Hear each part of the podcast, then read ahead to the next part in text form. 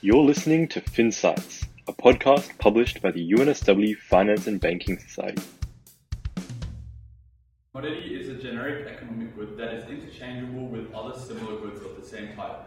There are three major categories of commodities agriculture, energy, and metals.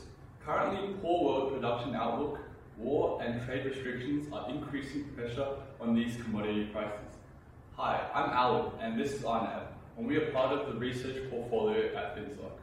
Today we'll be delving deeper into commodities and its impact overall on society. We'll also be looking at the impact of something like the Russian and Ukraine war, um, electric vehicles, agriculture, and metals um, today.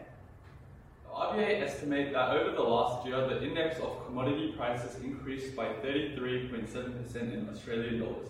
This has been led by higher LNG, coking coal, and thermal coal prices.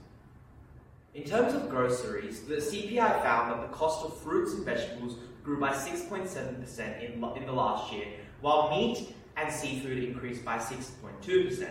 Bread and cereal products also increased by 3%.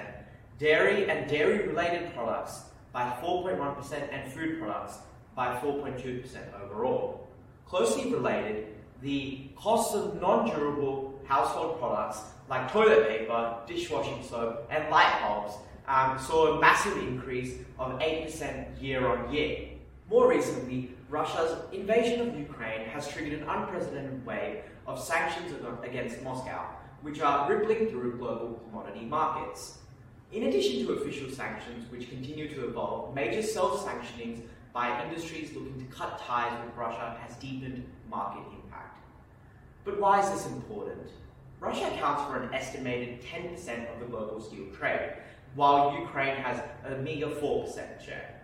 Russia also accounts for about 10% of global petroleum and uh, in 2021 occupied over 39% of natural gas imports um, to EU countries from non EU countries. Finally, Russia accounted for approximately 18% of the global coal export um, volume, which is a very significant amount. Furthermore, the World Bank estimates, uh, has noted recently, due to the food prices rising, that as of 2022 April, 72, uh, it was above 78% average of 2015 to 19. This is partially due to Russia's invasion of Ukraine, which has added additional pressure to the current food market, um, especially due to the successive poor seasons of market producers. Another underlying driver of food inflation is energy prices, which has led to higher fertilizer rates um, and therefore directly impacting um, food prices um, due to higher energy costs. Finally, Ukraine is also uh, a lead exporter of sunflower, seed oil, wheat, corn, and rapeseed. However, due to Russia's invasion, the economy has seen exports cut by 57.9% in March 2022 compared to February 2022. The sale of electric cars booming, but the rising demand for transition minerals will pose a challenge for the mining industry to meet the surging demand for metals and minerals and supply cleaner version of others. Due to the pandemic in 2020, the sale of cars with other fuel types went down globally by 60%. However, on the other hand, sales of EV cars and fuel cell type vehicles increased by 29% in comparison to the year before. Why is this important for the mining industry? Well, a battery electric vehicle needs six times more minerals than a typical conventional vehicle.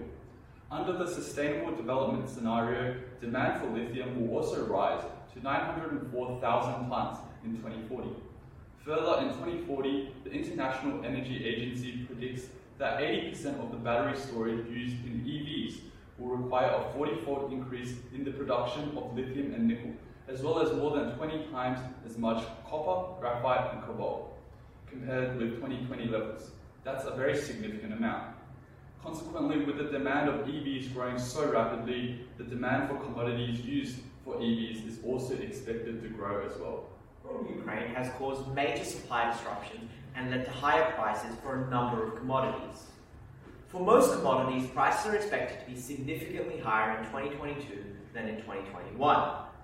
To find out more about recent commodity news, check out FinSoc's weekly wraps for more info.